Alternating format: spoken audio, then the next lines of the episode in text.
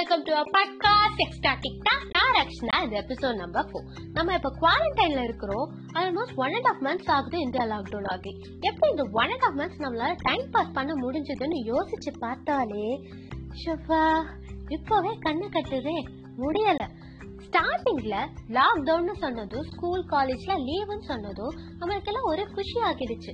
குழந்தைங்கள்லாம் ஐயா ஜாலி, ஸ்கூலுக்கே போக வேணாம், டெஸ்ட் இல்லை, ஹோம்ஒர்க் இல்லை, ஜாலியாக இருக்கலாம், வீட்டில் உட்காந்து சின்சான் பார்க்கலாம், பவர் ரேஞ்சர்ஸ் பார்க்கலாம், டாம் அண்ட் ஜெர்ரி, இன்னும் நிறைய கார்ட்டூன்ஸ் பார்க்கலான்னு பிளான் போட்டிருப்பாங்க. காலேஜ் ஸ்டூடெண்ட்ஸ்லாம் டே மச்சான் கொரோனா ஸ்ப்ரெட் ஆகுதுன்னு நம்ம காலேஜை இழுத்து மூடிட்டாங்க, ஒரே கூத்தாதான் இருக்க போகுது. இந்த internal exam, assignment, mini project, HOD, principal, class அட்வைசர்னு யாரோட தொழிலையும் இருக்காது. மெயினா இந்த ஐடி கார்டையும் ஷூவையும் கொஞ்ச நாளைக்கு தலையை சுற்றி தூக்கி எரிஞ்சிடணும். பட் இந்த காலேஜ் ஃபைனல் இயர் ஸ்டூடெண்ட்ஸ் இருக்கானுங்களே, அவங்க மட்டும் ஏதோ வேற மனநிலையில இருந்தானுங்க. மச்சான் இன்னும் ரெண்டு மாசம் தானே ஒன்னா இருப்போம், அதுக்கும் ஆப்பு வச்சிடுச்சேடா இந்த கொரோனா. நான் சாகிறப்போ டிகிரி வாங்கிட்டு கூட சாக மாட்டேனா? கொரோனா மட்டும் வரும்னு முன்னாடியே தெரிஞ்சிருந்தா அரியர் வச்சிருக்கவே மாட்டேன்டா. நீ நம்மளால காலேஜ்ல காலடி எடுத்து வைக்க முடியுமானே தெரியல. நீ வேற மச்சான், அப்போ நம்மளா வேலைக்கே போக முடியாதா? இப்படிலாம் ஃபீல் பண்ணிக்கிட்டு இருக்கானுங்க. ஏதோ கொரோனா மட்டும் வராம இருந்திருந்தா ஃபைனல் இயரை முடிச்ச உடனே கையில டிகிரி வர மாதிரி ஃபீல் பண்ணிக்கிட்டு இருக்கானுங்க. வச்சிருக்கிறது முப்பத்தி ரெண்டு அரியரு. இதுல இன்ஜினியரிங் படிச்ச உடனே வேலைக்கு போறதை பத்தி பேசுறானுங்க. இவனுங்களை விடுங்க, இந்த நைன்டிஸ் கிட்ஸ் இருக்காங்களே, அவங்களுக்கு இருக்கிற பிரச்சனை தாங்க உலகத்துல இருக்க பெரிய பிரச்சனை. கடைசி வரைக்கும் சிங்கிளாவே இருந்து சாக போறேன்னு சொல்லிக்கிட்டு இருக்காங்க. ஐயோ நான் என்ன சொல்லுவேன், யார்கிட்ட சொல்லுவேன்? வாழ்க்கையில நான் இன்னும் எதுவுமே அனுபவிக்கலையே, ஒரு பொண்ணை கூட ஏறெடுத்து பார்க்கலையேன்னு ஃபீல் பண்ணிக்கிட்டு இருக்காங்க. பாவம் தான் இவனுங்களும். பட் இன்னைக்கு இன்ஸ்டாகிராம்ல ஒரு மீம் பார்த்தேன். நைன்டிஸ் கிட்ஸோட நிலைமை கொஞ்சம் பரிதாபமா தான் இருக்கு. மொத்த ஸ்டேட்டஸ் போட்டிருக்கான், என்னை யாருக்குமே பிடிக்கல, இந்த கொரோனா கூட என்னை பிடிக்கல, அது கூட என்கிட்ட வரமாட்டதுன்னு போட்டிருக்கான். ரொம்ப காமெடியாகவும் இருக்கு, கொஞ்சம் பரிதாபமாகவும் இருக்கு. பட் இந்த ஃபர்ஸ்ட் ஒன் வீக் நம்ம குட்டீஸ், நம்ம ஜூனியர்ஸ், நம்ம சீனியர்ஸ், நம்ம சூப்பர் சீனியர்ஸ், நம்ம நைன்டிஸ் கிட்ஸ், நம்ம அப்பா அம்மா எல்லாருமே எப்பயோ ஜாலியாக ஸ்பெண்ட் பண்ணிட்டாங்க. பட் அதுக்கு அடுத்து வந்த நாட்கள் தான் ரொம்ப மோசமான நிலைமையில இருந்துச்சு. செம்ம போர், வீட்டுக்குள்ளேயே உருள்றாங்க, பொருள்றாங்க, என்ன பண்றாங்கன்னு அவங்களுக்கே தெரியல. சரி, இந்த ஒன் அண்ட் ஹாஃப் மந்த்ஸ் எப்படிதான் டைம் பாஸ் பண்ணிருப்பாங்கன்னு பார்க்கலாம். பசங்களுக்கு பப்ஜினா, பொண்ணுங்களுக்கு லூடோ. இப்போ பொண்ணுங்க பசங்களையும் லூடோ விளையாட டார்ச்சர் பண்ணிட்டு தான் இருக்காங்க. இது ஆல்ரெடி எல்லாருக்கும் தெரிஞ்ச விஷயம் தான். அது மட்டும் இல்லாம இந்த டிக்டாக் அலப்பறைங்களை விட இந்த இன்ஸ்டாகிராம் லைவ் அலப்பறைங்களை தான் தாங்கிக்கவே முடியல. இன்ஸ்டாகிராம் ஓபன் பண்ணாலே லைவ் போட்டுக்கிட்டே இருக்கானுங்க. சாமி, மனசாட்சியே இல்லாம ஒரு நாளைக்கு ரெண்டு தடவையாடா லைவ் வருவீங்க. சில பேர் லைவ்லயே குடியிருக்கானுங்க.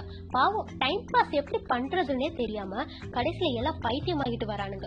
சரி, நம்ம குவாரண்டைனை கொஞ்சம் எஃபெக்டிவா ஸ்பெண்ட் பண்ணலான்னு ஏதாவது கோர்ஸ் பண்ணலான்னு கூகுள்ல அந்த கோர்ஸ் பத்தி ரெஃபர் பண்ணா போதும்.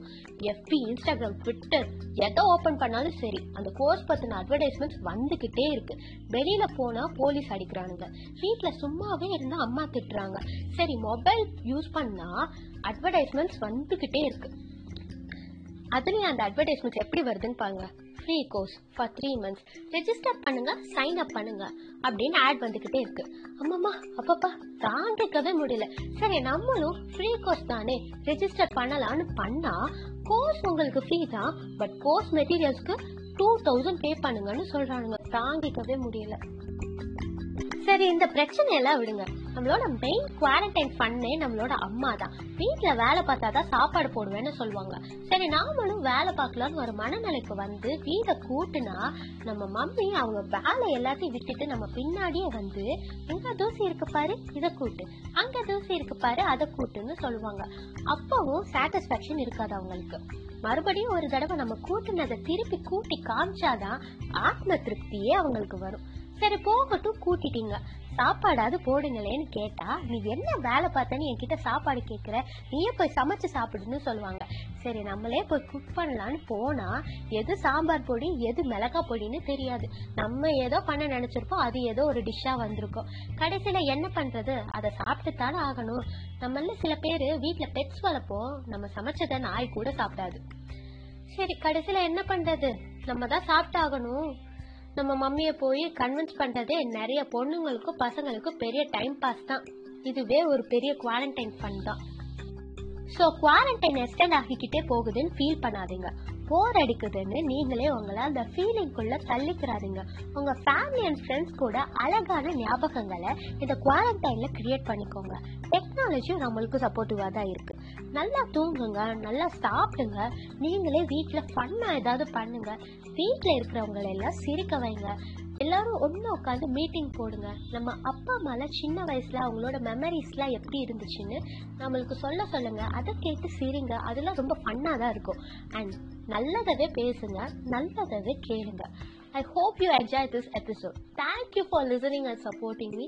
See you in the next episode. Bye bye.